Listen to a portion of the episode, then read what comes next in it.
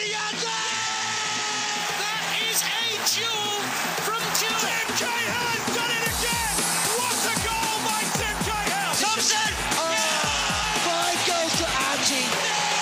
Swing out, Paducah's header from what? Melbourne are the league champions! Carlos Alberto!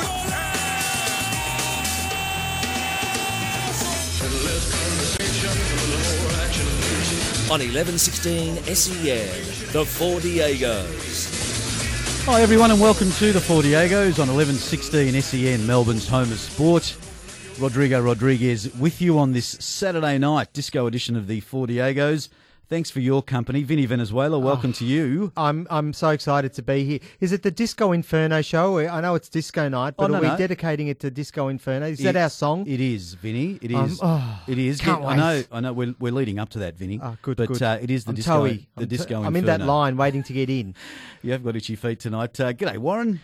G'day, Rodrigo. Sitting in Carlos's chair, can yes, I say? And yes. uh, it's, any chance it's, you get, Warren, you, you just like to go in that really chair. It fits really comfortably. Where's Carlos again? He's uh, he's bar mitzvah. Yes, yes, he is. Town he's hall. He's at a bar mitzvah. Yeah, because Carlos Alberto Diego sounds like uh, he's. Um, oh, he, he's at a town hall he's meeting. He's at a town he hall could meeting. Be, he could be uh, emceeing at a bar mitzvah. Carlos is a man for seasons. Yeah, he's a gun for hire. Absolutely, he is. Yeah, now looking forward to a big show tonight. Of course, this isn't a final whistle per se, but we'll take your no, calls. There were games today that had a final whistle. True, so... true, but normally we do it after a Melbourne game. Oh, okay. But um, I never but noticed. We are very, very keen to take your call.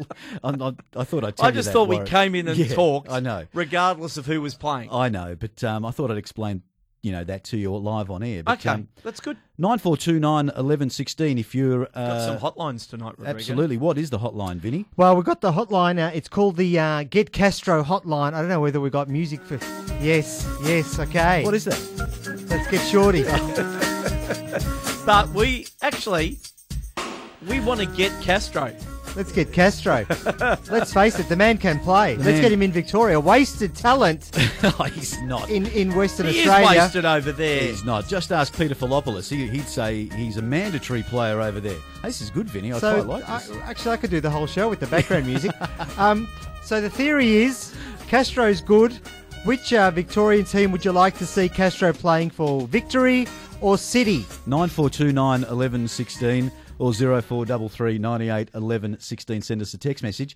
Um, let's I... go through some scores before oh, you uh, do something. I want to set our listeners a challenge. Okay, do that in a minute. But uh, Sydney F C, of course, defeated Melbourne Victory. Comprehensively. one nil. One, one Let me finish. But it was a six-pointer. Yeah, it was a six-pointer. So it was a big game. Yeah, it was a big game. one nil. Uh, Bobo scored for Sydney F C. And the today, iced Bobo scored. Yes, um, and today, Wellington Phoenix and Perth Glory. Uh, it was three all. It was a cracking game uh, to watch. Game. Not many people were watching it. And just before before us, Western Sydney Wanderers and Adelaide United nil all.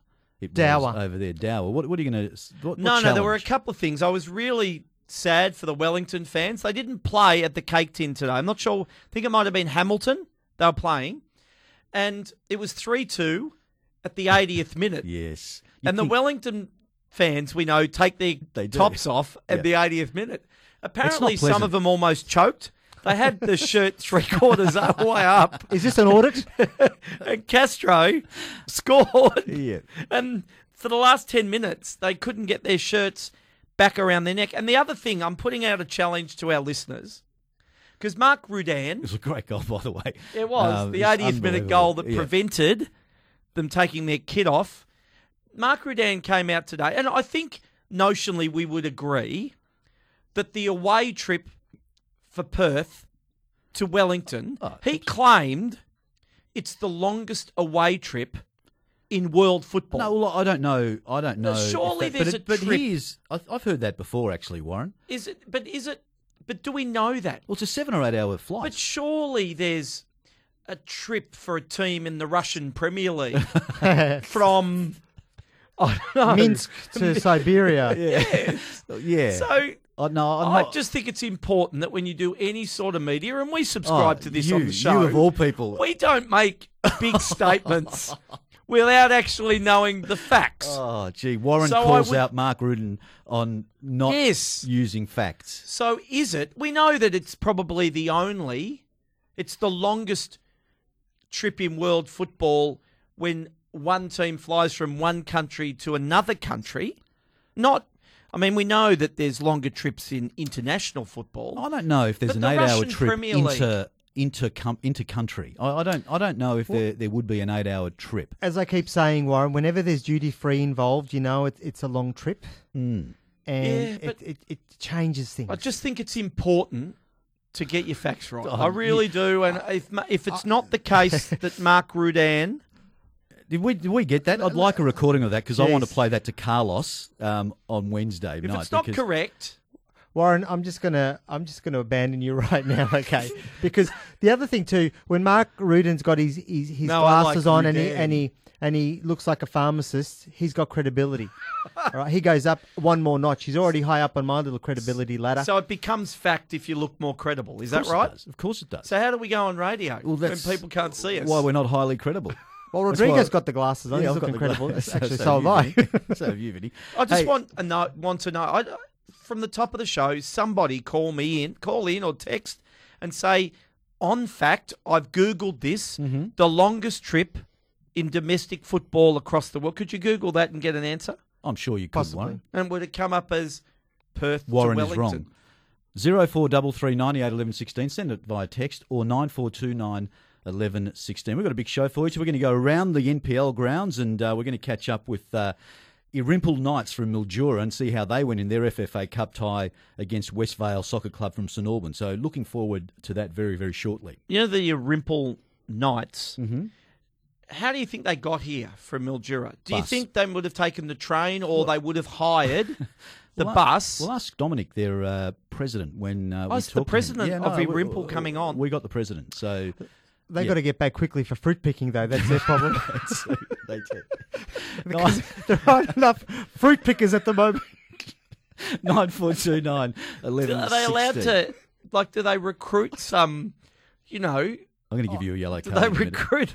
Do they recruit the fruit pickers? Like, do they have parts of their season where they really go well? Because... I'm really nervous about this interview now because I said no, when, when I rang him, they're, they're, Ita- they're Italian backpackers. When I rang him earlier today, I said you might not know us. We do a little radio show. Did he S C M. Know us? He did, but um, I said, oh, great. You know, we're we're really um, credible. I use that word, and uh, well, we, uh, we, we, we were. Hey, it's um, quarter past oh, ten. Yes. Yeah, baby. Yes, as you can tell, tonight is a freestyle evening on the Four Diegos. It is Disco Inferno night. Thanks for your company. Yes. If you've never listened to the Diegos before, you're thinking, what the hell is this?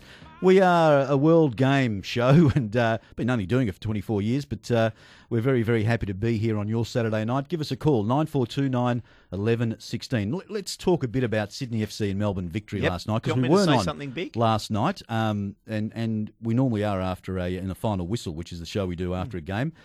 What do you make? Say something big. Well, what do you think? I'll say this. All being equal right now. Mm-hmm. You're not going to say Sydney are going to win. Sydney can't lose the grand final. The grand final? They're better. They're better. Look, I've been slow to come around, and Carlos is not here, and he pretty much said that they didn't make a lot of changes at the start of the season, even though they brought in about oh, fifteen then, then players. We, we rattle off about yeah, fifteen you, players. You in particular should take credit for that. Oh, go on. But genuinely, they're just better they're good. than everyone else. They're just better. So what do, what do you think? nine four two nine one one one six is Warren right. They will they are premiers and champions this year. Vinny, you watched the game last night. And, is, and is a Melbourne Victory fan. You're the unabashed Victory supporter in this crew. What did you think watching the game last night? I, I think Sydney's better, and they were certainly better last night, but I don't think they're unbeatable. And I think that, uh, as James Troisi said, that uh, you know we're going to have to beat them in the grand final now, and we can beat them.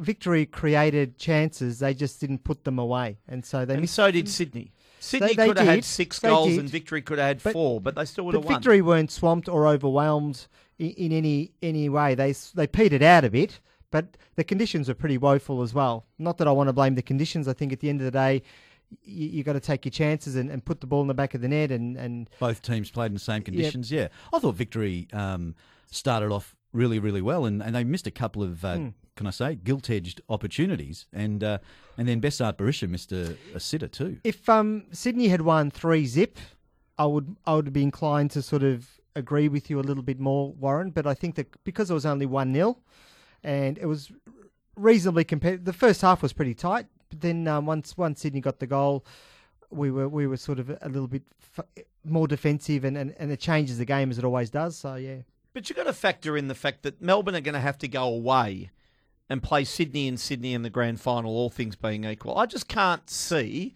I mean, can you make a case? Yes, I think you can. But it's, to me, a tad of clutching at straws. When does the team that's eleven points clear, and when you think about it, they're twenty-two points clear of third position, when do you actually say, you know, all things being equal, they are going to win the grand, they're better than anyone else, and the gap Although clearly is significant. Right now. It, the gap's significant. But but they, as we know, um, in the in the you know the, the the way we do it here, there's a final series and a grand final. Anything can happen in that month or so that the final series is on, and and you got I got to say, Marco Rojas in the first fifteen to twenty minutes, plucky was was cutting was. cutting them apart, basically. Zullo didn't know what hit him initially. He th- They were getting in behind Zullo fairly easily. Mm. I think then Zullo actually lifted his game and, and did, did really well. So I, I thought I thought Victory had worked out a way to beat Sydney F C at home, and I think they'd go into a game against Sydney F C pretty confident that they, they could win. I mean, the the I mean, the thing you have to admire about Sydney is their depth. You know, all of a sudden, you know, Bernie Abini comes on. And the guy's a gazelle. I mean, Matt the way he runs. On. I mean, he is unbelievable. He's when he's fit, and, and he's fit now. But you it's said you said gazelle the way um, Carlos says Tommy Rogic. Well, I've got to say, you know, he's quick, he's big, he he can hit the ball. Yeah. He's a very very good player. Carney then comes on.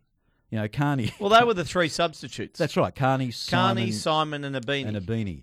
And Milos Ninkovic this year is, I mean, he and Castro would have to be the two best players in the competition at the moment. Don't mm. you agree, Vinny? Yep. Ninkovic has always got a smile on his face. That's what I like about him. But um, look, I think you're, the inter- uh, Sydney is is good because they don't waste their opportunities, and they're and, and they're always in the game. And, and psychologically, I think they've got the upper hand over everyone because they stay in the game. And look, I think Victory can match them in that regard, but I, I just think that they've got the quality, and I think that they can make their late subs, and, and as you say, Rodrigo, the, the late subs they make are all potent prongs. Absolutely, and, and I think it was Carlos or you, Warren, said um, on Wednesday and even before that, it's what they do when they don't have the ball. They actually track back, they really close all the gaps, they they crowd their you know their competitors, and um, boy, geez, they're good at doing that. So, well, it's interesting. Zullo and Wilkinson were playing in the back four for Melbourne City last season. That's true. So, I mean, they've got, mind you, whatever they've done with with with Zullo, for one of the rare times in his career, he's actually played a long period of games with it. And I mean, they've had no injuries, Sydney, either, mm. or none of significant. None of their key players. And Vukovic is contented. He's found he's found that consistency again that had him one of the best goalkeepers a couple of seasons ago, and really probably the goalkeeper that Melbourne Victory hoped they were going to get. Although, in saying that, the improvement that's been made in Lawrence Thomas, yeah, and you'd good. have to say he's close to the second best goalkeeper in the in the comp behind Vukovic. So isn't it amazing? amazing? They've done a great job. Isn't it amazing watching Vukovic? Clearly, you know, he had a lot of weight on his shoulders with his, you know, little boy's illness mm. last year. Um, he's had some, ta- some fantastic news this year, and um, on his son's health. So um, really, really great to, you know, see. He's a, he's just made some fantastic saves yesterday. And as you say, um, Warren, the fact that Sydney haven't had any injuries or any big injuries this year, I think that you'd almost be worried that uh, late in the season it's not going to go pear-shaped, because your your luck's got to run out. So there's always that that little thing hanging over your head too. You know, you question. I did. You question did. me. I'll, I'll question own up. me. I'll, I'll, read, I'll own up. read it. I'll, read it. So, go on. Don't tell me. Go on. Read it. Read it. Hey, we asked. Uh, Warren asked. Um, Mark Rudan said that. Uh, Mark Rudan. Mark Rudan said that Jeez, Perth Rudan. to Wellington and vice versa was the longest trip. Yep. In world football. Well, Mark. For a domestic competition. Mark, we'll send it through to you. Jason in North Coburg has sent us a text. Thank you very much for, this is uh, the Diego's research department. Fact, no. No, it's not. So, Warren, we were, uh, Mark was yep. a bit of fake news. Very good um, fake news. per- Perth to Wellington, five thousand two hundred fifty kilometres. Perth Glory and Wellington Phoenix, A-League of course, Vladivostok to Kaliningrad, seven thousand three hundred sixty kilometres, F C Luch Energia and Baltika, Russian Football National League, second tier. That's Jason um, in Coburg. That, that Vladivostok, they they would do that by slow no, train No, no, these too. teams are in those respective cities. So Unbelievable. Um, so there you go. So there Vladivos- you go, Vladivostok Rudan. to Kaliningrad. Um, hopefully, we're going to Russia too. So and we'll, we love we'll Mark. Check that out, mind you. Oh yeah, mind you. The I pharmacist, hope, mind you. I do hope that the Aussies don't have that trip because yeah, exactly. We'll have to be fairly. Uh, it'll have to be up fairly early. That's we? going to have to be a flight. We're not getting on a bus that long if we're going to the Russia World Cup. By the way, uh, Rodrigo, the Get Castro hotline. Um, yes. It's Peter been going Philopoulos, gangbusters. Peter Philopoulos on Twitter says, "Wow, Perth dominates the Melbourne football show." By the way, Castro doesn't like grey skies and rain. So it's on. To which I said, yeah, but we've got better coffee and tapas. Yeah. So and I think we can accommodate uh, Mister Castro. And Peter is a Peter Philopoulos is a proud Victorian. He is. Too. So um, already starting to sound like a Western Australian after a couple of years at, uh, at Perth Glory. But uh, fair enough. Thanks for listening, Peter. Hey, let's take a break now and come back with... Uh, we're going to go around the grounds with the N P L and F F A Cup. Looking uh, forward to this. Looking forward to this. At twenty-three past ten, this is the Four Diegos on eleven sixteen S E N, Melbourne's home of sport. On eleven sixteen S E N, the Four Diegos. Thanks for your company on Disco Inferno with the Four Diegos. Maybe give it up. It is the disco edition. Thanks for your company, as I said. nine four two nine, one one one six. Give us a call. Warren loves K C and the K C. Sunshine Band. Or... hot. Like, I've never known two bands, Rodrigo. If you think about the number of people in K C and the Sunshine Band and Hot Chocolate, mm-hmm. there were just people everywhere. Yeah, no. It was I, hard to know where to look at times. It is. You've ever seen the Melbourne Symphony Orchestra? And they had their own they had their own trumpets and their, you know, their own What are you painting a word picture for? Who cares? They just had everyone. It's a football show. No, no, because they I'm had their own indoor soccer team. I'm disappointed at the lack of musicians that make up bands these days, Vinny. Oh. They subcontract out too much. K C and the Sunshine Band, they had everybody. They had the horn section, they had the they had the, you know, and they had the The three-story, you know, the three-story keyboard sections, you know, where it was like they had everything. They were real yeah. bands back yeah. then. No, very interesting there, Warren. No, look, I, the Melbourne Symphony Orchestra have got a lot of people in them too. So um, nine four two nine, one one one six or zero four three three, nine eight, one one one six. Hey, we're going to go around the grounds now, and uh, football in Victoria um, it's is alive, running well at the moment, and we're going to catch up with Yesar Dao, who was at the uh, Hume City versus Bentleigh Greens game. G'day, Yesar, and welcome to the Four Diegos. Thanks, boys. Thanks for having me. Yeah, our pleasure. Good to talk to you live on air. Um, tell us what happened today between Hume City and Pen- Bentleigh Greens. Uh, it was a pretty eventful match. Obviously finished three two to Bentleigh, but um, didn't certainly didn't look that way from the start. Hume probably with a better side in the first. Uh, it was definitely a scrap. Most games between these two are. Uh, second half, Bentleigh were able to equalise. Hume equalised. Oh, sorry, went ahead a few minutes later. Bentleigh then equalised another few minutes later. But I think whether it's fitness or just momentum, they finished the game a lot stronger and were able to get the uh, three points with a late goal to Benny Litson. I think you're in the eighty-ninth minute. And who was the standout player? Uh, look, both sides definitely took their chances. I thought Matt Fertel for Bentleigh was again continued his really good form. He set up one of the goals, scored one himself. Fifth year, I think Wayne Wallace and James McGarry, the two, you know, experienced veterans in the middle of the park, Wally, especially playing against his old side, was really good. But um, just a good, really good contest. Crowd and atmosphere. I mean, I get a sense that in this segment that we've been doing, there's really good vibe about the N P L, and people are getting out, and the games are of good quality, and it's a there's a really good vibe. Was this one of those affairs? It sounds like with five goals, it it certainly it certainly was. Look, I must admit, today wasn't, I probably wouldn't say a typical Hume City game. Hume City also usually bring a really good atmosphere. There's a massive drum. But you're right in the sense where all the games just have this ridiculous atmosphere, but you're so close to the pitch and you're watching a good quality standard now. You're not watching, you know, it's not maybe like the old V P L days where it'd be a lot of foreigners, a lot of hacking. Like, the teams are playing really good football. But, I mean, back to the crowd. Once, once the game started, there was certainly atmosphere there. But... Um, look, I think you could get that at most N P L games now, which is awesome. So Bentleigh Greens find themselves on top with Avondale Heights, uh, Avondale F C rather, with a game in hand. Um, started the season pretty well, haven't they? Yeah, I mean, look, uh, results-wise, three, four, three from what, three from four now, you'd mm. say it's a good result. But if you look at their performances, they probably haven't actually been playing as well as we've come to see Bentleigh. I think especially in the first game, they went up early against Green Gully. Gully came back and Bentleigh were able to get two late goals. Uh, they certainly didn't start well against against North Geelong. They could have gone two nil down had it not been for Ryan Scott saving a penalty when they were one nil down. Um, and it was a disappointment last week at Melbourne Knights. But they really needed the victory today just to cement their spot in that top two, especially with teams around them like South Melbourne dropping points. Uh, they'll definitely be happy with the results, performance, maybe not as much. And just so, um, Vinny, again, what did did the gaffers say anything at the end of the game?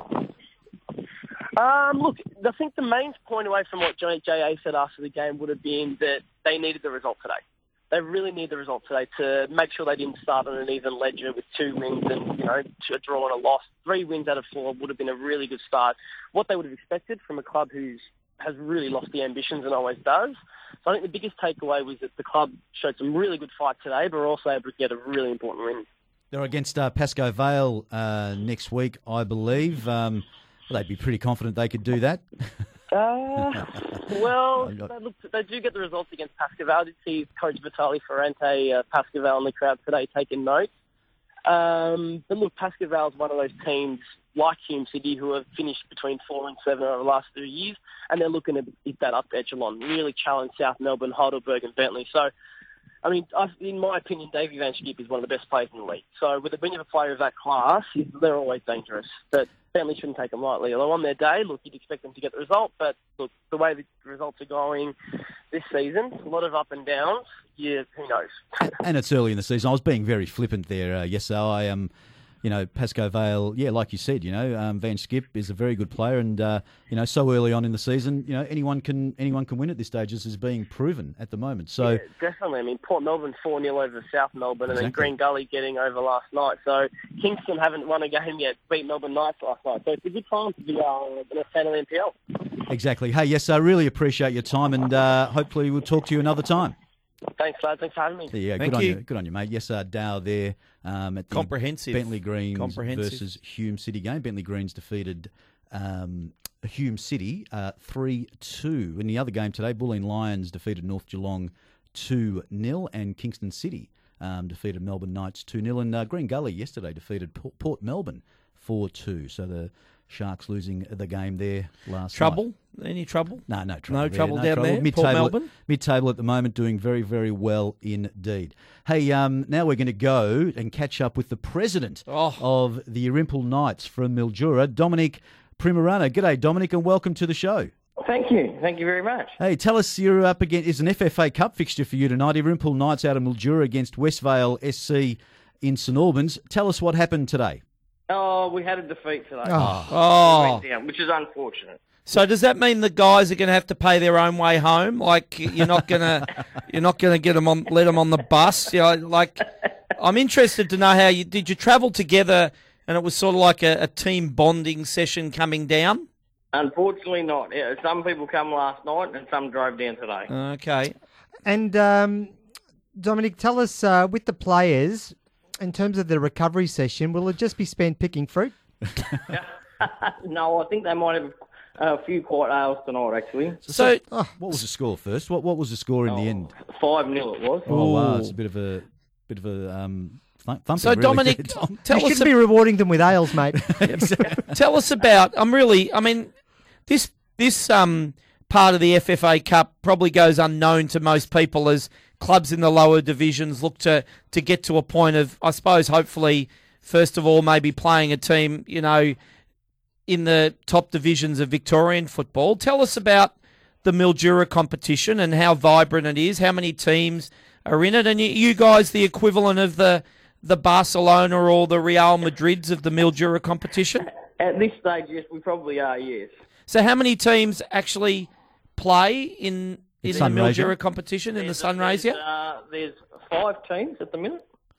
Okay. With all, gra- with all grades, starting from um, sub-juniors all the way up to, to seniors and women's as well. And have you seen an increase in participation in the lower levels, oh, as course. has been the case across the rest of yeah. Australia? The juniors have exploded. Oh, that's okay. great. Uh, and I've noticed at our own club, we've just gone crazy.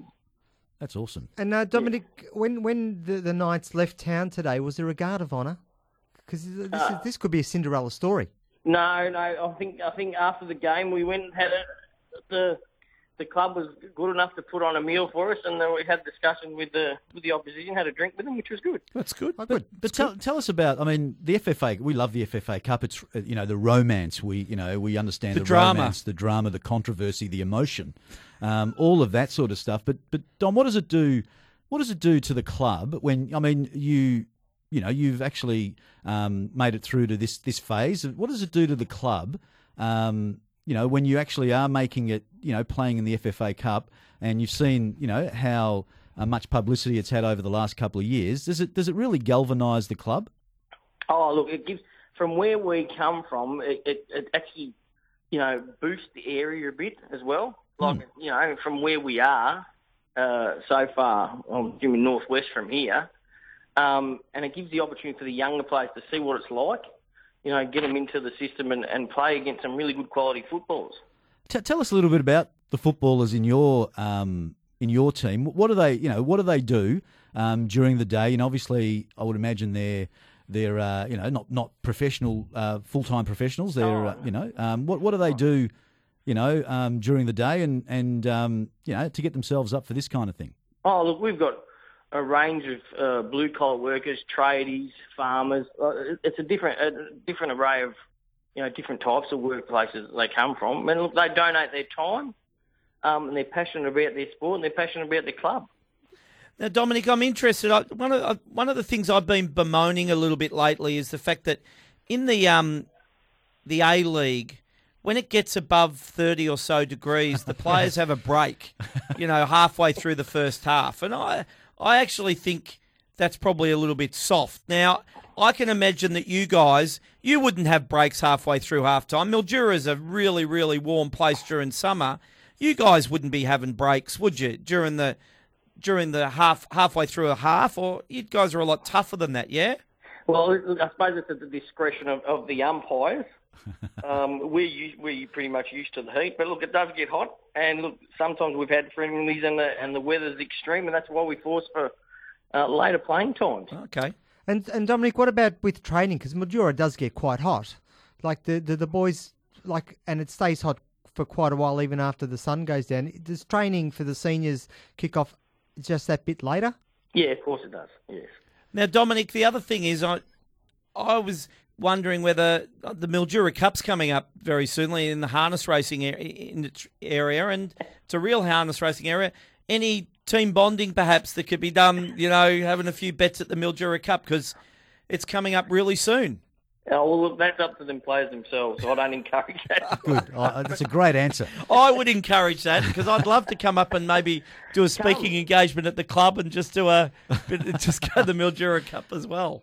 You're quite welcome anytime. Very good. Hey, Dominic, mate, we really appreciate you giving us a bit of your time tonight. Bad luck on the result, you know, uh, tonight against uh, West Vale uh, Soccer Club in St Albans, five nil tonight, but it wasn't to be. But congratulations on the journey so far and good luck in Safe the uh, trip home. Sunraysia League. Thank you very much, Lee. There's uh, Dominic uh, Primorano there, the president of uh, Irymple Knights. Uh, yeah, good to talk to. Um, and that's a great, that's a great thing. We heard... Um, We heard there was a game at Point Cook that I actually witnessed last week, Strathmore versus Point mm. Cook, that was part of the F F A, you know, the qualification for the for the F F A Cup. And that, these stories are fantastic. Wow. That uh, that Mildura to St Albans trip, that's probably the third longest. Yes. Well, away you never game. know. Can um, Jason from North Coburg just verify that, um, if you can?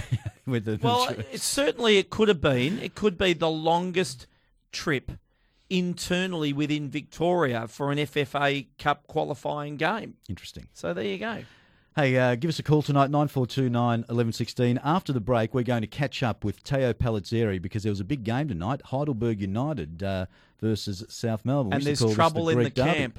Was there? Well, anyway. I think I think one team may have dropped their bundle after there was no expansion planned in the uh, in the A-League. We'll find out what happened in that uh, derby at Olympic Village a little bit uh, very, very shortly. Let's take a break now and come back with more of the Four Diegos on eleven sixteen S E N, Melbourne's home of sport. On eleven sixteen S E N, the Four Diegos. Long ball, looking for Lujic, still being worn closely by Biles. Brought the ball down, Stephen Pace crashed in, and the number's one out. Way to Ellis. High ball, looking for Kenny Athiu, trying to head it into his own path here. Athiu! Oh, Kenny! Oh, Kenny! What a goal! What a goal! It's one nil to Heidelberg, and Kenny Athiu with a net buster has put the Burgers in front. Holy smokes! Oh, wow, Liam Bentley, what a goal. What an absolute screamer from Kenny Athiu. Perigiani looked like he was going to get in front, but Kenny strode out the legs and absolutely bulleted it past Roganovic. That is a quality strike worth winning a derby. That's fantastic commentary by Teo Palazzeri.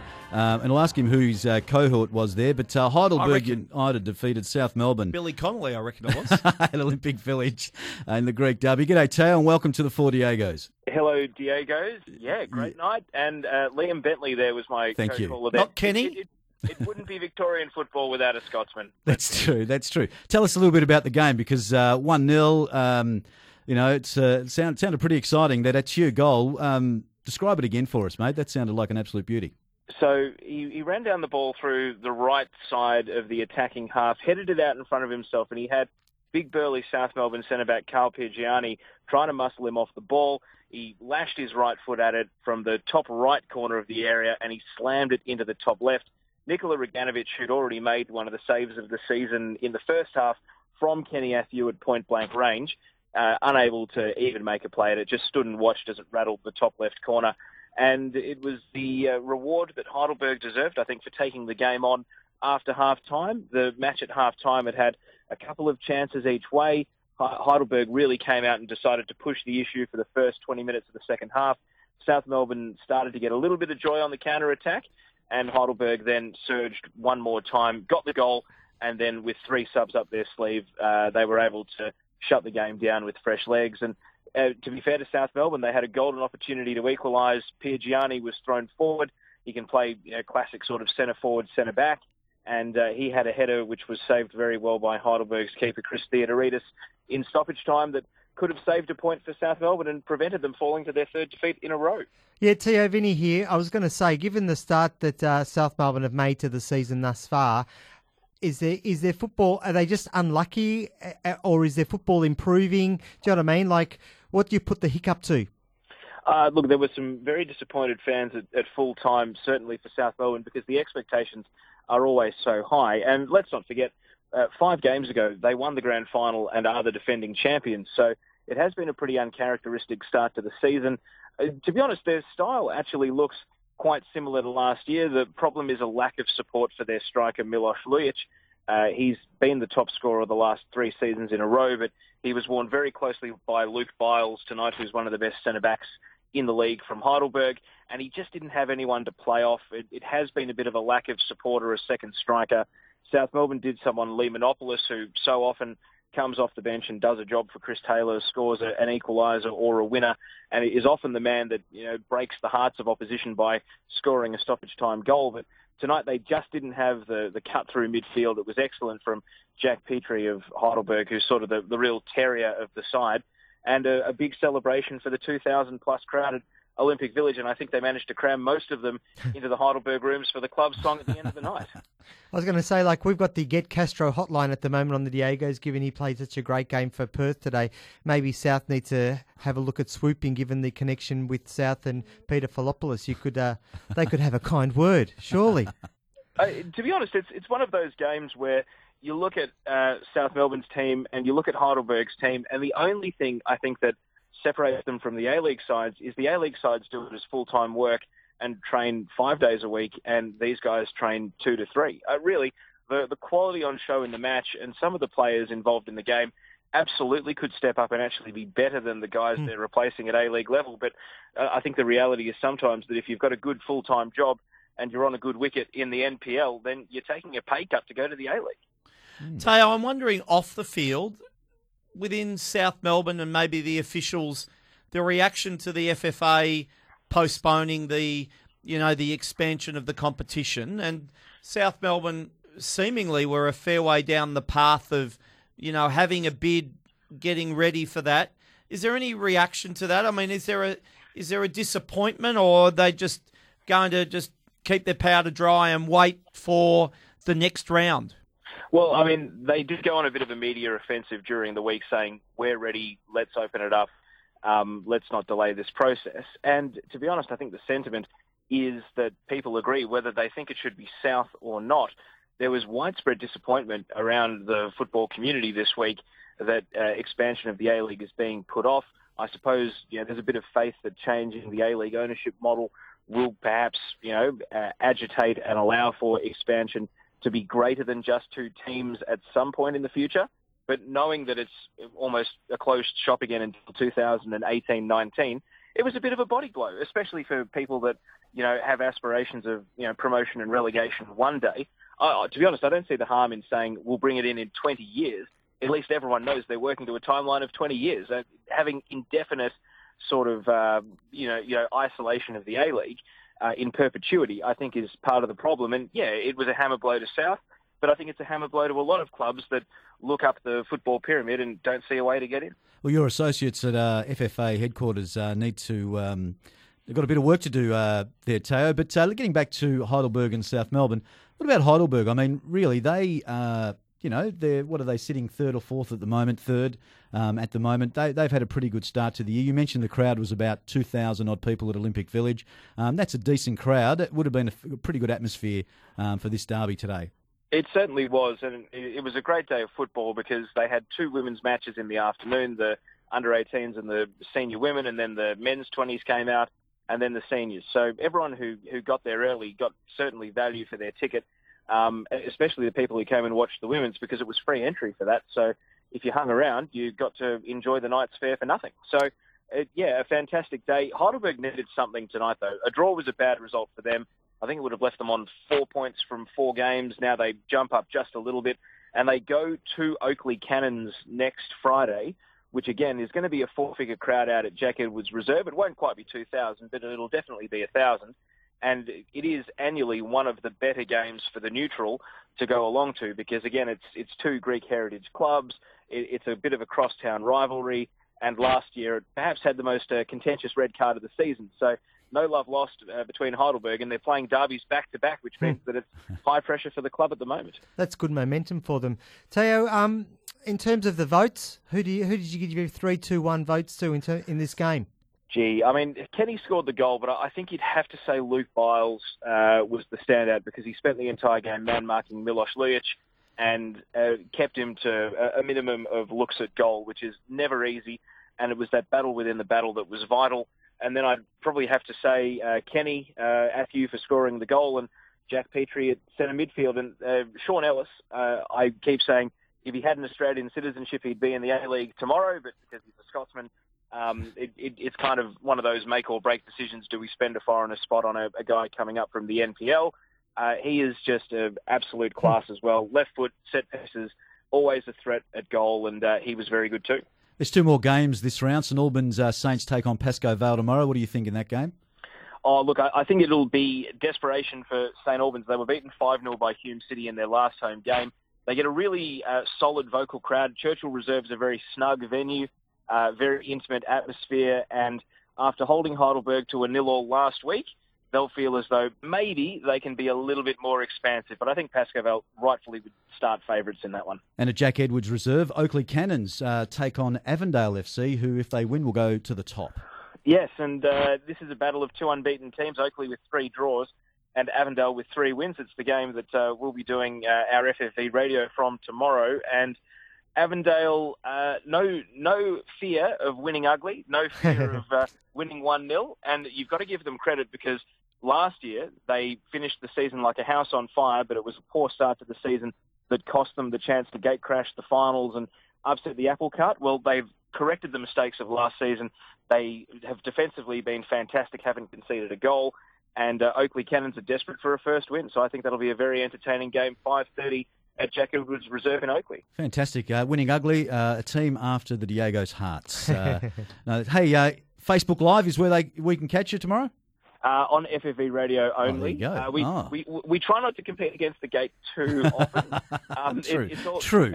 It's I good. I can tell you that the four F F A Cup games where the winner qualifies for the national round of thirty-two, all four of those will be on Facebook Live when we get to May. Fantastic. So when you're listening to that, make sure you're listening to S E N at the same time, of course, because, you know, on, on different radios, of course, Teo. But, uh, hey, thanks for your time and uh, really appreciate that. Always good to hear about what's going on in the N P L.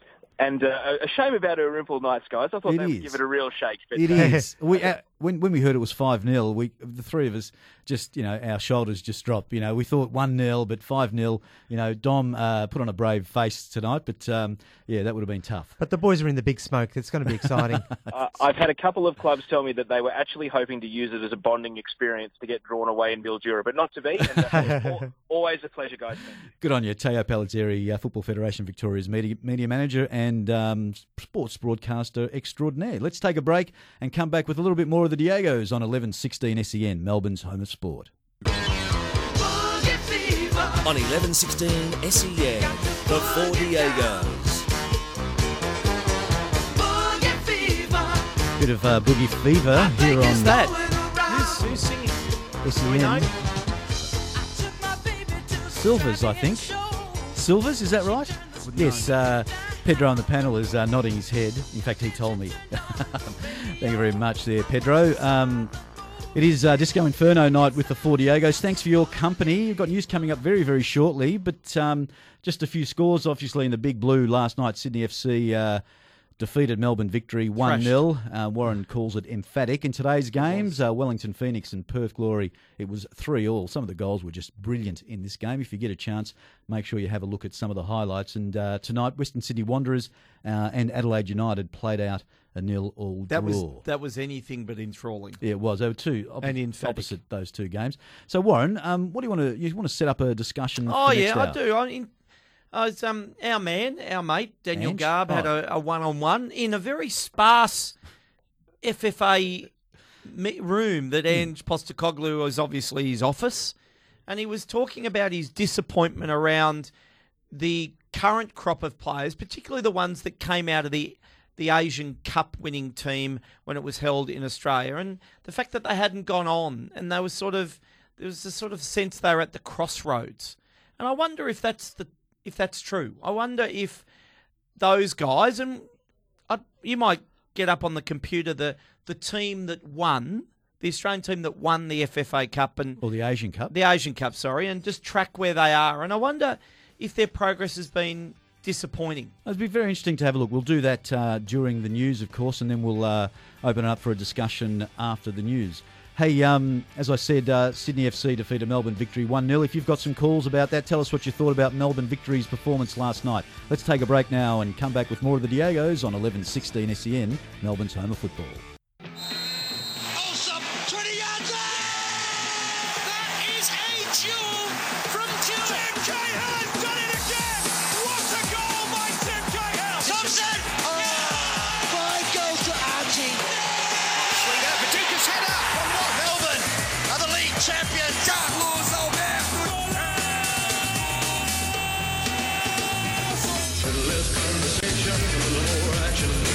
On eleven sixteen S E N, the Four Diegos. Welcome to the second hour of Disco Inferno with the Four Diegos here on a Saturday night. Thanks for your company. Really appreciate that. Uh, give us a call tonight, nine four two nine, one one one six. What did you think of last night's big blue? Sydney F C defeated Melbourne Victory one nil at uh, in in Sydney, of course. At, uh, it's still called Allianz Stadium, Sydney Football Stadium. Um, it's called it, Waterlogged Arena. It's called a cow paddock. That's exactly what it's called. Um, there wasn't a huge crowd last night. It was uh, in the uh, in the rain. It was rain. wet. It was wet, but still wasn't a great was, crowd for such a, an esteemed game. ten thousand something. That's not great. For, for the top team, the big who, blue. who are calling themselves Invincibles just a couple of weeks ago. Do you ago. know Sydney, Rodrigo? You know oh, Sydney better than me. Would you travel to that ground where it's located in Moore Park if it was raining? If I loved Sydney F C, yes. Okay. Yeah, Rodrigo would. You wouldn't. No, I wouldn't. I'd stay home and watch it on T V. Yeah, that's right. Have I set you a task you haven't been able to achieve? No, no. Well, you, you set me a task to look at Uh, the Asian Cup Socceroo squad, which I found. Um, but but obviously we're talking in light of Ange Postecoglou basically um, voicing his concerns over the in- individual ambitions of several players that uh, Socceroos basically, and saying that um, you know they're you know they've kind of dropped off. They're they're not um, you know playing in leagues that they thought they would after the Asian Cup victory in twenty fifteen. So he's actually put it on uh, his Socceroos team basically to say, well, you know, if you just because you you know you, you played in the Asian Cup doesn't basically mean that you're going to be a Socceroo or you're going to make a World Cup squad. So um, obviously he will announce his uh, Socceroo squad to play in the next phase of the qualifiers. Do you reckon Moy will get in? I think he's playing all right. Well, he singles out Aaron Moy as one of the guys who who actually wasn't in the Asian Cup mm. uh, winning team, and uh, is now killing it at Huddersfield. So, yeah, he's mentioned uh, Moy, he's mentioned Rogic, who before he was injured was doing great things um, at Celtic. But uh, yeah, he's really put it on um, some of his some of his senior players, of course, and his other players who um, may have taken a step down. Can you go through the team for us? I Rodrigo? will very, very shortly, Warren. But um, Sydney F C oh, defeated Melbourne Victory, as I said, one nil. Wellington Phoenix earlier today, and Perth Glory played out a thrilling Uh, three-all draw Ooh, with was. some of the best yes, goals no, that's fair. you will see, and the Western Sydney Wanderers and Adelaide United nil all. But these these are our uh, Asian Champions League representatives uh, right there playing a dour um, nil all draw in, in a waterlogged Western Sydney. Oh, it was not as wet. oh, thanks, it's not Warren. quite as wet, Thanks I wouldn't have thought. But just, sorry, just on that Wellington game, Wellington is showing the sort of form it should have started the season with. They're sort of playing this. They're starting to. It's oh. kind of like they lost five one to Melbourne City. Well, no, t- ago, today th- th- there's a bit of quality in that squad. Oh, there, there. is. But Krishna they, scored they, a cracker. Yeah, they haven't turned up. It's kind of like they they've just realised pre-season ended ages ago, and now they're going to start playing. True, mind Vinny, you, what, they didn't protect their lead. What is the hotline tonight, Vinny? Um, wait for the music. I think. Oh, here we go. Anytime now. Oh, nice. All right, here we go. Nice. What is the hotline? So the hotline is the Get Castro hotline. And the theory is that Castro is so good that he should be playing for a Melbourne team. In fact, he wants to play for a Melbourne he team. Want, we've got tapas. We know, we know he does. We've got coffee. We've got our better beaches. Well, not our bay oh, beaches. To compared to Perth? well, yeah, oh, um, the they'd... coastal beaches. Right.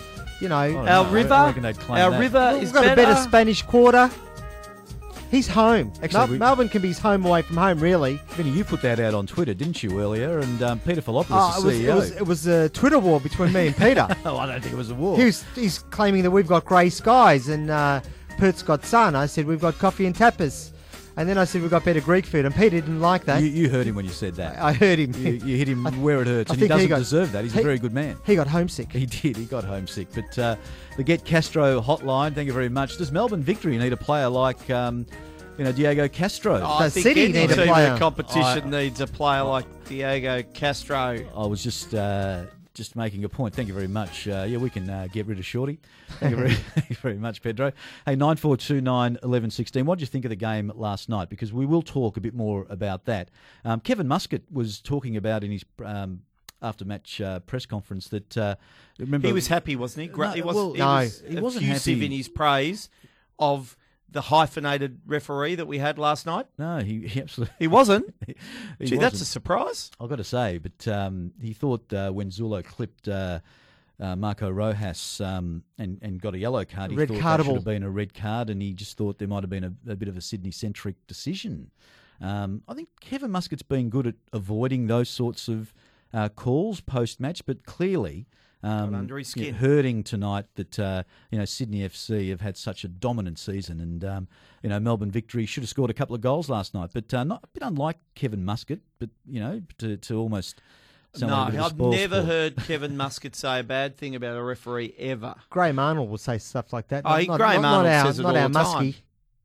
Hey, nine four two nine eleven sixteen. Anything you want to talk about in the world game, we will talk to you tonight. Oh, give us a everything. call. Well, it doesn't have to be about Sydney F C's um, defeat of Melbourne Victory. It doesn't have to be about the game tomorrow, Warren, which is Central Coast and Melbourne That's City. That's a huge game for Melbourne City to get back into third position. We'll talk a bit more about that a little bit later on, so you're looking forward to that. But um, John and at Heidelberg United F C wants to, give, wants to give us his own score and wrap of the game. That was uh, an unbelievable game at Olympic uh, Village. G'day, John, and welcome to the show. Good evening, gents. Yeah, feeling a lot more happy after tonight's game compared to last week. It was, right, uh, yes, because we spoke to you last week, didn't we? And um, yeah, you're from draw last week, but this week uh, the big Greek derby between Heidelberg and South Melbourne, and uh, Heidelberg uh, got up with an eightieth minute goal to King Kenny Athiu, who, who um, crowned his fiftieth game with a superb strike to win the game for the Burgers. Awesome, because we we actually had Teo Palazzeri on uh, from F F E right. before before eleven. But it'd be interesting from your perspective.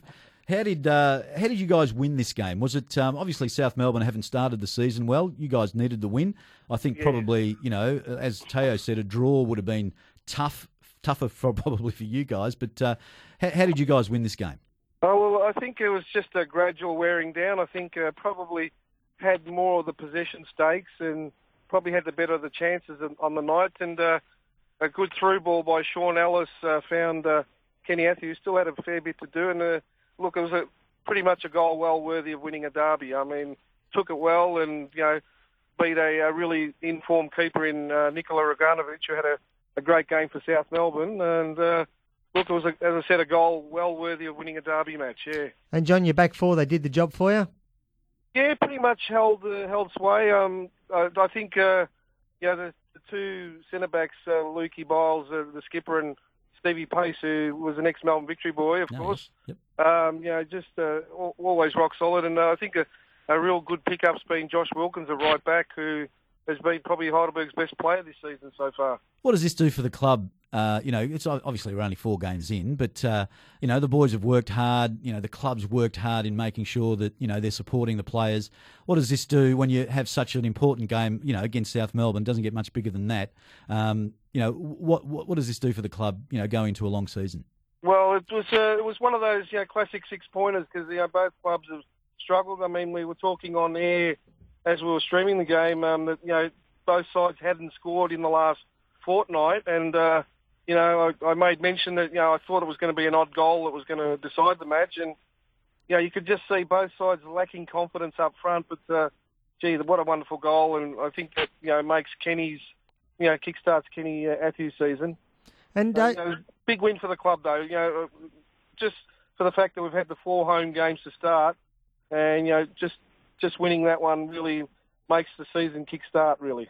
And, John, somewhere in the club rooms now, are there Greeks dancing around a table breaking plates and, and doing shots of ouzo? Because it's a big one. We want to be there.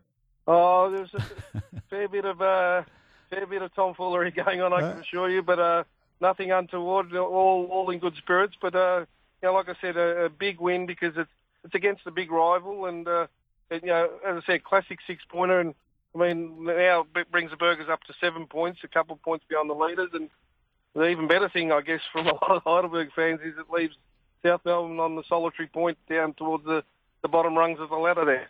Now, John, can I just ask you this one from a, just a sociological point of oh, view? Oh, interesting.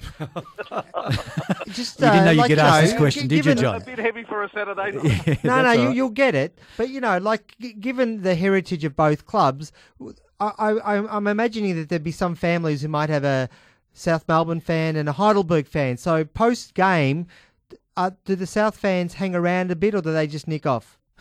Oh, I think there was uh, they were not too happy. I think they've had a, you know, an indifferent start, to say the least. So I think the, most of them sort of were happy to leave early and uh, you know, not, not sort of uh, have to listen to the revelry of the, the Burger fans. I dare say there'd be a few nicks in the crowd there today too, by the way, Vinny. Well, I've, yeah. actually, I've actually just driven home. Who's our, uh, who's our media manager at Heidelberg? There you go. Good on you. John. Hey, John, mate, really appreciate your call, and um, no, we'll talk to you again soon, and good luck uh, for the rest of the season. Thanks a lot, lads. Cheers. There's, uh, there's John from Heidelberg He's United. Cock a hoop, He's cock-a-hoop, I Uni- would think. Heidelberg United uh, T V. So, um, cock a hoop. Yeah, he's uh, in internal media there. Very, very happy. Hey, uh, nine four two nine, one one one six. As we said, Sydney F C defeated Melbourne Victory last night, one nil. And uh, we talked about the cow paddock that they played on. And Matt from Coburg wants to talk about the pitch last night. G'day, Matt, and welcome to the Four Diegos. How you going, boys? Yeah, very well, Matt. Thanks for joining us. Now, let me just say, you know, the, the refs don't have uh, a lot of say in the games. You guys got to put it in the onion nets, and that's what uh, our boys in blue didn't do. But uh, True. I tell you what the F F A didn't do. They didn't put the uh, the big blue, the big game, the top of the ladder, the clash in a pitch. They put it in a cow paddock. In a there was more goats there than bloody soccer players. What was going on? Oh, Matt, I think they've had one hundred thirty-seven millimetres of rain. Have they really? one hundred thirty-seven millimetres of rain in the last week in Sydney. Fair income. I reckon, you know, you'd struggle to get a decent surface anywhere.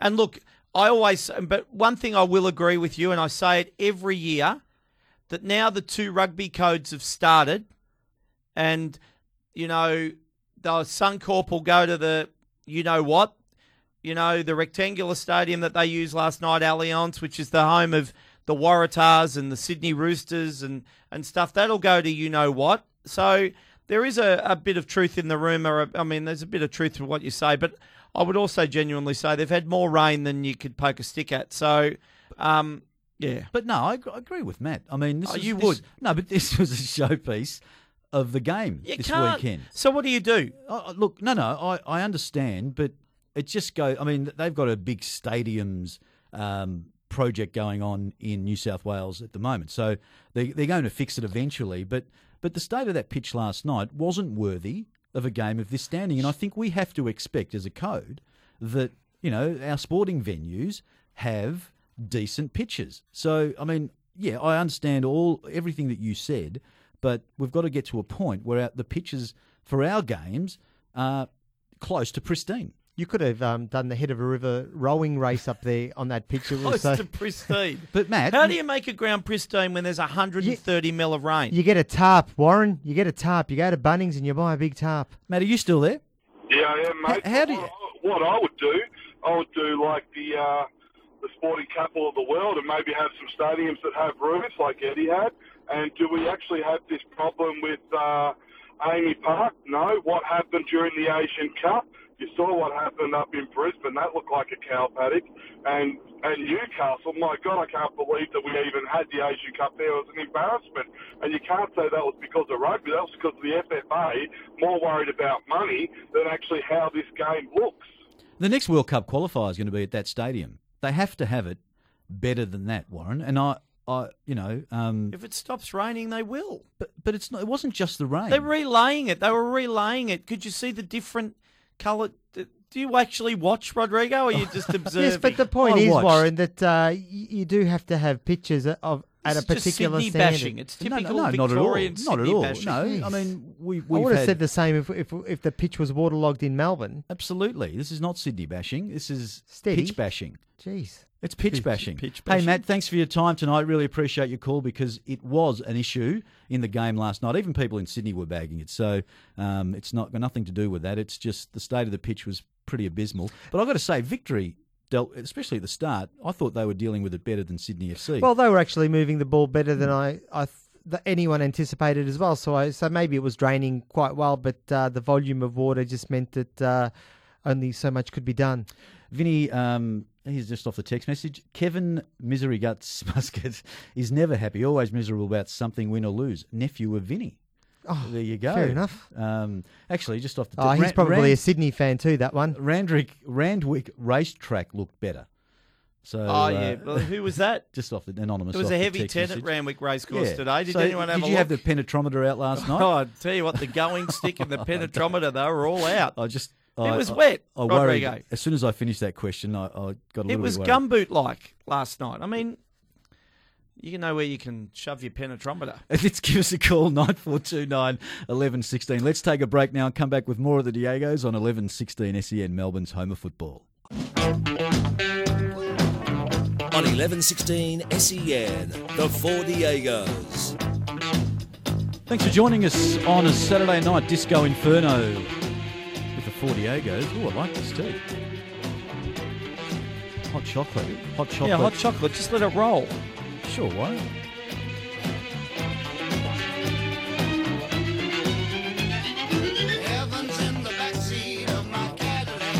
not? Okay, then. Okay, kiddies. There you go. It is eleven thirty or eleven twenty, seven twenty-eight. At the moment, thanks for joining us on the four. This was that's great music. There, what's Warren. the? I used that line what's once. What's the subliminal message? What's the? You're good with these things, oh, Rodrigo. You tend to be good with these things.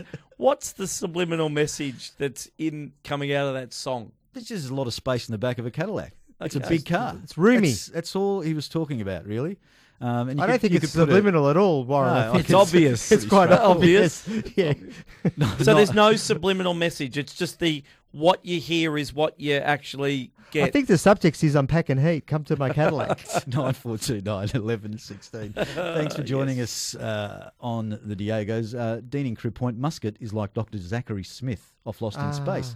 Go Chelsea, yeah, catch us if you can. We might talk about uh, English Premier League a little bit later on as well. Vinny Venezuela, you want to talk about the game last night a bit more, I, Sydney F C and Melbourne Victory? I mean, I know I'll, I will concede the fact that Sydney are having a, a ripper season and they're, you know, they're unstoppable and they may well win the grand final. I don't think they're, it, they're a shoo-in to win it. I think that Victory could beat them. But uh, the big issue, or one of the big issues last night, really, Bobo's goal mm. was was a was a freebie. He was, you know, we just, we lost track of the fact that he was by himself and we thought we'd leave him by himself there. And then by the time um, we, we realised he's by himself and he's going to score, it was too late. I think Ansell tried to track back and it was too late. It was just a beautifully timed run. I mean, oh, that was good. And Holosco's ball to him yeah. was, was, was perfect, but really someone should have been marking him. Yeah, they, they actually showed uh, Jason Guerrier, who obviously not marking it's, him it's directly, yep. but Jason Guerrier was... You know, he just um, didn't even try. Ambling. He ambling. Was, he was watching him basically. And just on Jason Guerrier, he made a few mistakes last night. I don't know if it was the pitch. The pitch. Or the, the wet. slippery conditions. Well, was it one hundred thirty-seven millimetres, millimetres of rain in a week? Of rain. Um, can you imagine what the grounds down here would look like with that much rain? Yes, I can yeah, actually. Yeah, you can. I can, but it doesn't rain as much here, uh, Warren. But uh, no, it doesn't. Yeah, Jason Guerrier yeah. was off last night, I thought. Um, Vinny. And Brandan wasn't, wasn't even look. playing. Brandan plays was he wasn't even playing. Uh, you know oh. we're going to get texts now. Brandan doesn't play for Victory. No, yeah. well, no, but, people don't listen to what we talk about then. And I, and I think Kevin Muscat would, would have been very frustrated, given that he was the defender. Look, Barrow was out. He got mm, a that's a big th- the illness, and, and that experience always helps to have it on the pitch. But uh, you know that that little oversight cost us the game, and that and not scoring when we should have scored. Cost us the game too. You, don't get me wrong. So you're saying you're oh, I'm saying, to lose? No, no, we lost, but we only lost one nil. We didn't lo- lose three nil, four nil, or anything. We we weren't embarrassed by, by the thing. We were the the way we let the goal go was embarrassing because we should know better. But it's, you know it's the a one soft goal to cop. The one thing about Sydney that's been the constant in the two games against Melbourne teams is for the first twenty minutes of both games, they've been played off the park. Not so much played off the park, but clearly inferior. Yet they just, they find a way of just grinding themselves into a game and then finishing very strong. And they've done that twice now. And I don't think it's, it's not coincidental. They seem to, you know, not sit back, but they seem to sort of almost, you know, take what the opposition's got. And then you get pretty strong around... You know, just finishing off the game, and that's got something to do with that's got something to do with I think their depth, their confidence. They're and very fitness. strong at the moment. Fitness I mean, as well. They're back. You know, they're back five if you include the goalkeeper. You know, Wilkinson, Zullo, and um, I'm trying to think, and I, I hate doing this. The boys, Grant, the um, boys the, who they yeah. bought in after losing, after having a player leave, and Ryan Grant, who probably is one of the most improved players Definitely, in the competition. Absolutely. Um, but they don't concede and they're attacking, particularly Zullo and Grant, who just get forward at every opportunity. And we were a bit vulnerable last night, particularly to Rojas early in the game, who was really taking Zullo on. And previously, the week before, um, it, it had been that side of the ground with Franich, who'd really pressured Zullo, but then they'd got on top, Sydney. So I think there's a there's a bit of steel in a team that you wouldn't say has been the most steely through their history. Oh, no, no. This is very different, Warren. I, I mean, um, Graham Arnold's basically said that the first twenty minutes to half an hour, they fight and fight. It's like a it's like a title fight. You know, they will go at, you know, they will absorb the pressure. And they do. Um, and they do. Because it's a they, bit like rope-a-dope. They back their fitness. And, um, you know, you've got to say they are a very, very fit side. And they just glide over that park. I think, I think, you know, and even the staunchest of Victory and City supporters would say they've had a brilliant season and deserve to win the premiership. But, but, I don't know about the grand final yet, but they, they deserve to win the premiership. But that result was fitting of the top two teams. Like, oh, Melbourne Victory have got a bit on the teams. I mean, Brisbane, Perth and Melbourne City at the moment are sort of fighting out for third position by default, really. I mean, they're sort of dancing with each other. It's not going to mean a lot because they're going to go into a final series probably somewhere between, you know, eleven and fifteen points behind Melbourne Victory and probably close to twenty-five points behind Melbourne, I mean, Sydney. And in a competition that has normally been close, really, they've cleared away from each other, from the others, haven't they, Melbourne and Sydney? Look, if um, I reckon, look, you can't tell, you can't say what would have happened, and, and Sydney may still have won the game. But I think if Ingham scores in that first half with the chances he had, it, it changes the way Sydney have to play, and, and they've got to work harder, and that opens them up a bit. And, and I think that's what I think. Victory like getting, or any team likes getting the first goal, but uh, given sort of the direct nature of Victory's play, they kind of probably needed more because then they could have played even more counter-attacking football. It's hard to say. I mean, Barisha's what, scored seventeen goals this season?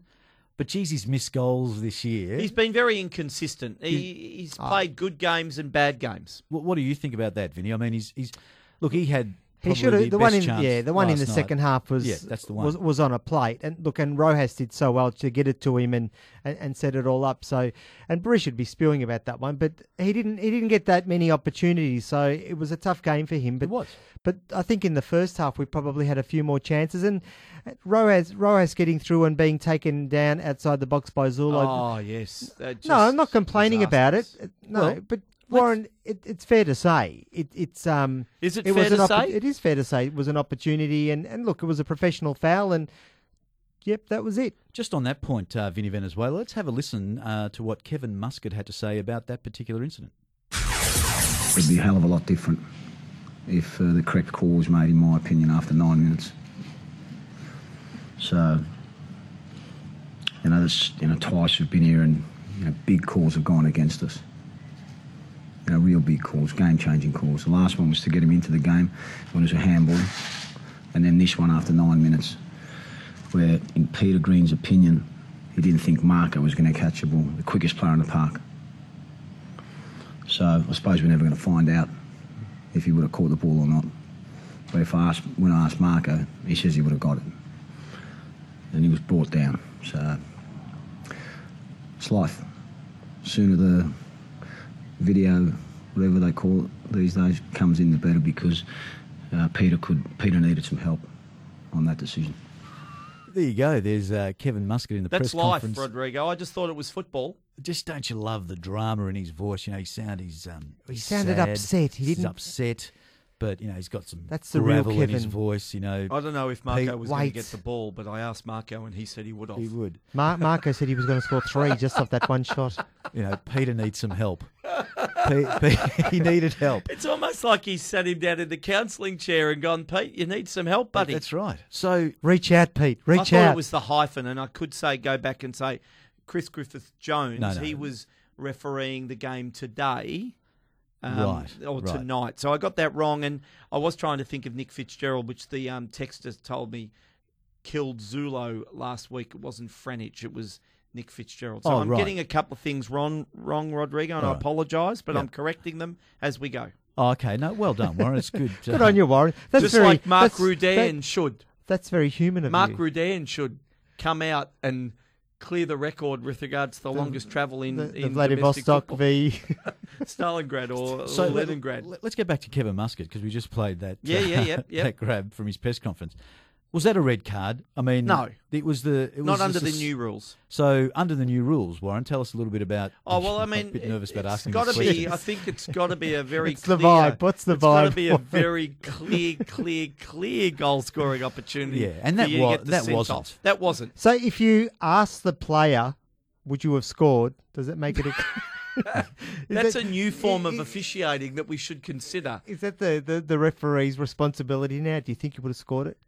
But like I said earlier, what I mean, Warren, Kevin Muscat, um, mm. he's very impressive with the media. But um, he'd lost it a bit, I, I think. I reckon last night, I, I don't, you know, he's clearly upset. But, but that, you know, come on.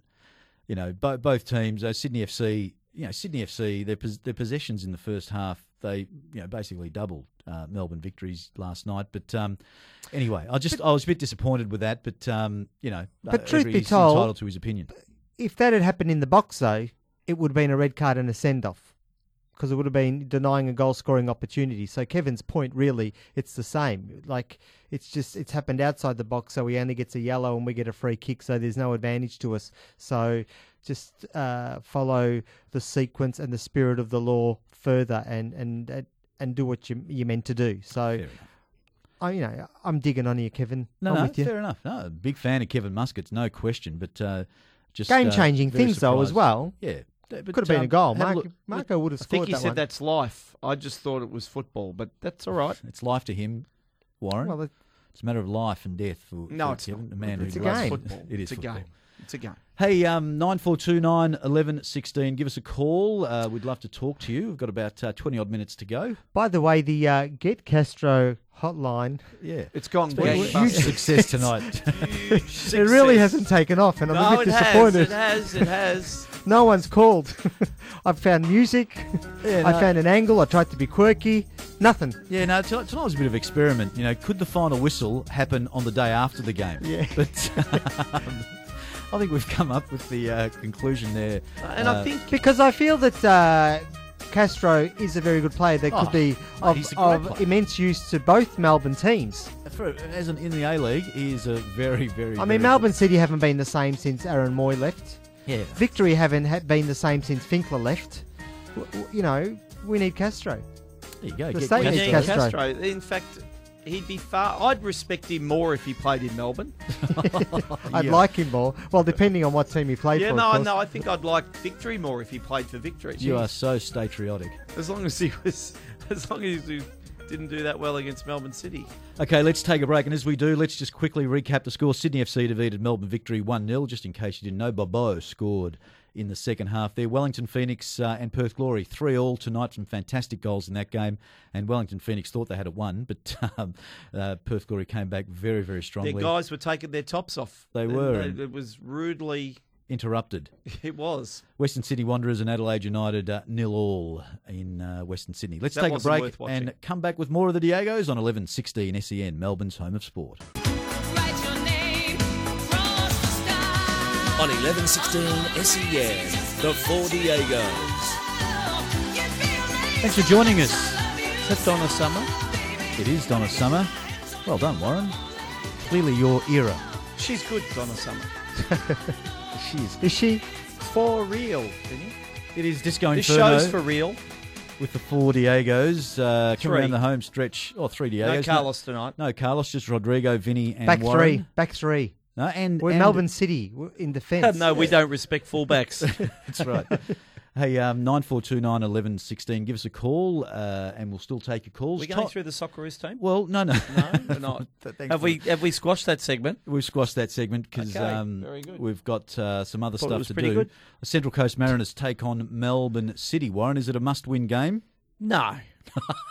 It's not must-win. If you don't win, the end. If you don't win tomorrow, are you? will you spew? I won't. Because in the end...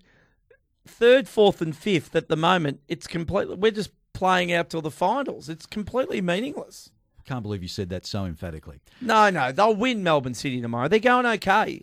Thought they played really well last night, last week. I think I'm actually happy with the way they're tracking. That might sound, you know, a tad stupid, but they're going okay. No, no, they'll win okay. tomorrow. That was in their three one loss to Sydney. Is that was that? The yeah, game? They were great for the first twenty minutes. Mm. And then they lost, exactly like Melbourne Victory. Yeah. See, losing three one against Sydney is worse than losing one nil. What makes you say that? Is that numerically because it's a two-goal difference, just, not just a one? Pretty or... much that, yeah. yeah. yeah and yeah. at home, losing at home to Sydney oh, yes. is yeah, worse yeah, than horrible. losing right. away to Sydney. No, no, you're right. Tom in Greenvale right. has called in on nine four two nine, one one one six, wants to talk about uh, Bruno Fornaroli. G'day, Tom, and welcome to the show. Evening, uh, Three Diegos. How you going? Yeah, Very good, Tom. You're, you're the fourth. Oh, thank you very much. Tommaso, Tommaso, we're so, calling you. Tom, can you just humour me? Like, it's the Get Castro hotline, and I really would like at least one call. Giving me a bit of feedback. We've got music for you, buddy. All right. What do you think of um, Castro? Uh, no, the, the gentleman's a champion player for Perth Glory. We have to admit that. There's no two ways about it. And which team would he be better suited in?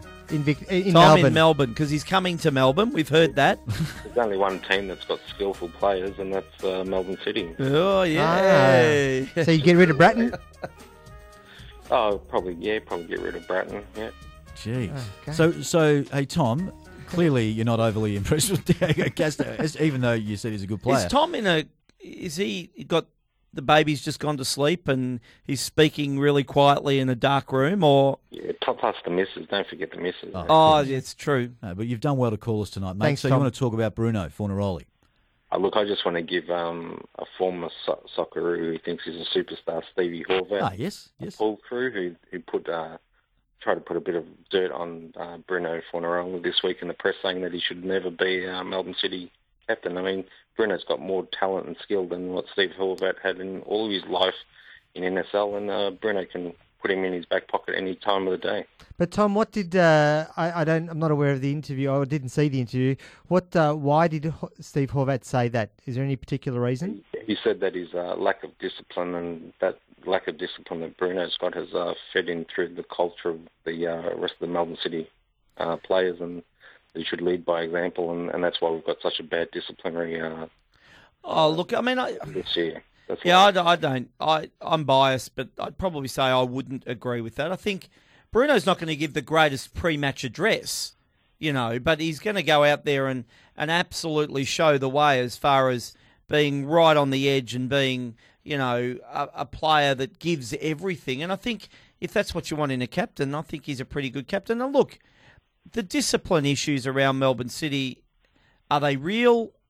I think you'd have to say on numbers they're real, but perceptually I think, you know, they're not as bad and as what people say. So I disagree with Steve there. And we, we love Steve, and, you know, he's a friend of ours, but, uh, yeah, I would disagree with that. And, Tom, do you so do you think there are discipline issues? Like you guys, like Kilkenny... There are discipline issues, guys, but look, uh, we haven't taken out anyone's leg like uh, your good old mate Kevin Muscat did in his last few games. as, as we all know, didn't take a player out of the game like uh, Kevin did. So none of our players have gone and done any dirty tackles or anything that's uh, put anyone out of the, out for the season. Yeah, look, so. I, I, I take I, I understand what you're saying there, but I, I guess Horvath's sort of saying just the idea of just keeping your composure and, and not, not giving away silly yellow cards because they add up and they hurt the team and things like that. So I think that's where he's coming from and, and, and sort of leading by, by that sort of example, don't you think? Yeah, uh, yeah. Look, there, there, you know, yeah, there's a bit of that. But uh, again, don't forget, a lot of these players, eight of these players have only been together for less than a year. So it's all taken time for them to gel into this competition. And I think if they all stay together next season, uh, they'll be all better for it. Yep. Are they going to win tomorrow against Central Coast Mariners, Tom? Uh, it's going to be tight, but I think we'll go. It's going to be tight. So, uh, you know, I mean, Warren emphatically said that it's not a must-win uh, game. What do you think? Uh, it's definitely a must-win game. It is. Yeah, it is a must-win. I'm glad you See, said that because you, cause I You don't have thought, the ability to understand what I'm saying. No, I don't have the ability. On a deeper level. I mean, no, well, of course level. they need yeah. to win. But you know what? At the moment, at the moment, what are they playing for, really? They're playing for, they're playing in the pursuit of excellence before the finals, okay?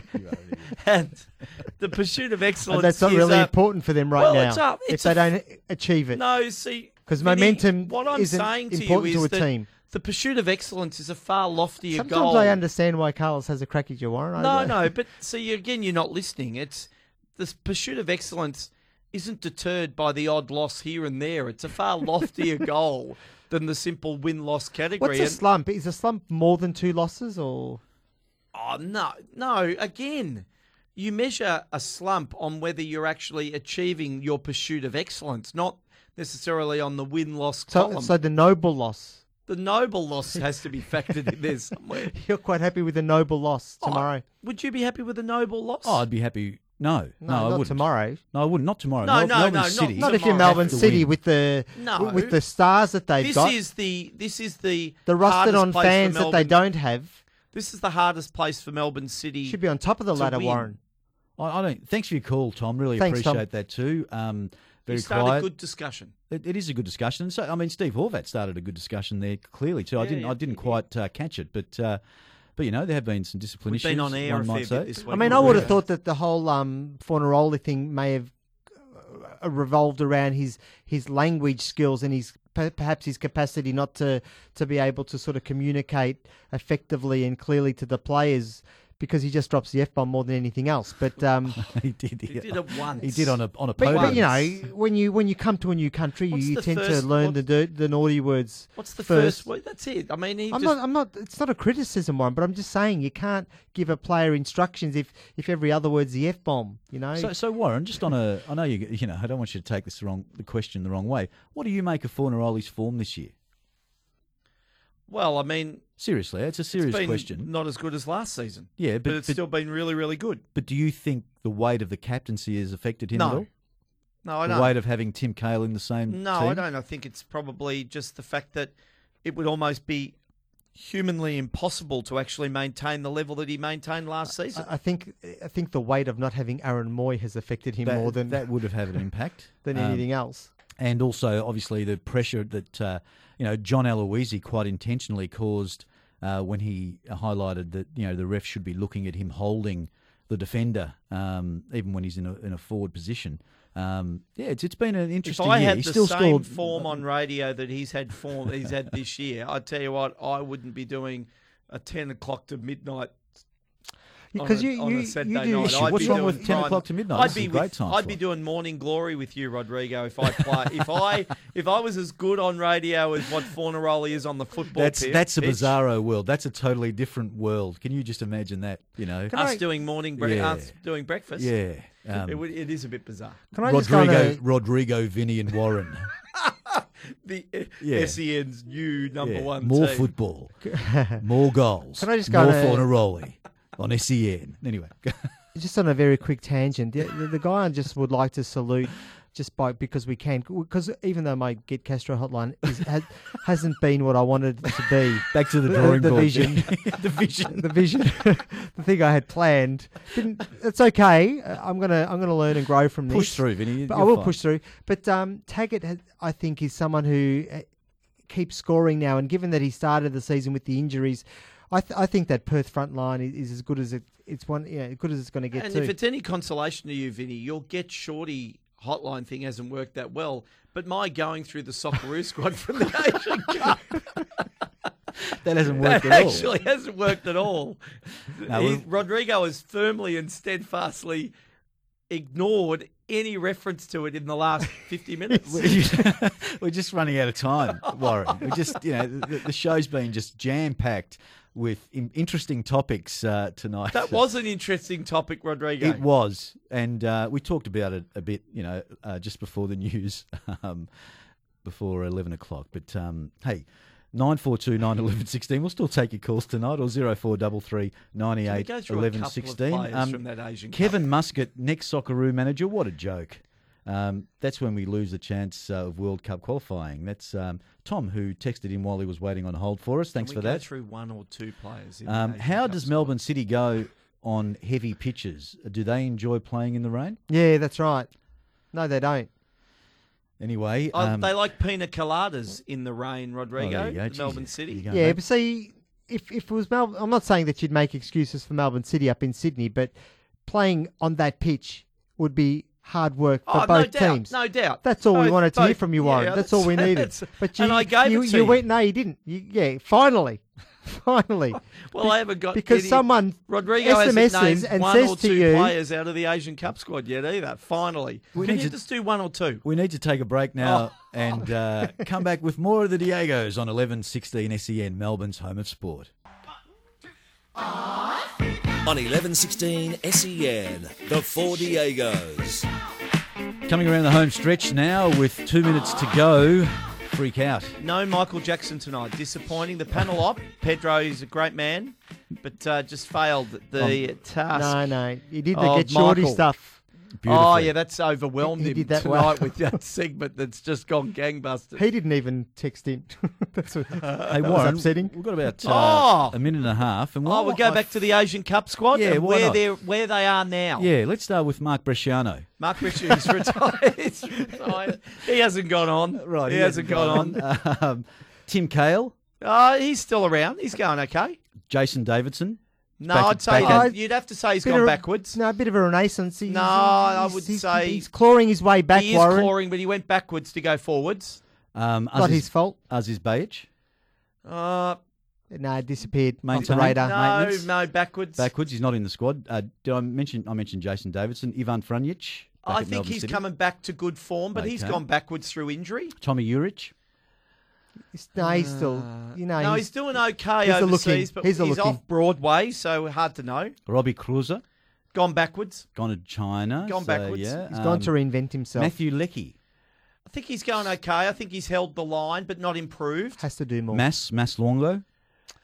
He's notionally improved from the where he was to now. Just uh, so signed a new agreement. He was yep. the, he was the player that probably out of that squad everyone had the, the greatest hope for. Given I that, still think he's got think, as you know he got Premier a Ballon d'Or nomination out of that performance. Mark Milligan. Mm, I reckon Mark Milligan hasn't gone backwards. Every no, time good. we see him play for the Socceroos, he's at the same standard. Solid. So yeah, Alex Wilkinson. Yeah, he's okay, but not gone forwards. That's it. We haven't got much time, so I did it, Warren, for you. Hey, thanks for your company tonight. Thanks for your calls and your text messages. Really appreciated that. Sydney F C defeated Melbourne Victory last night, one nil. Wellington Phoenix and Perth Glory three all, and Western Sydney Wanderers and Adelaide United nil all. So remember, Vinny, our Puerto Rican girls hang out. We'll, we'll be there. Sambaramba and La Bamba. We'll, we'll be there. there. We'll be there. Are girls with fruit on their head and balls on their feet. We'll, we'll be there. there. We are the Four Diegos. Olé. Olé. Yeah.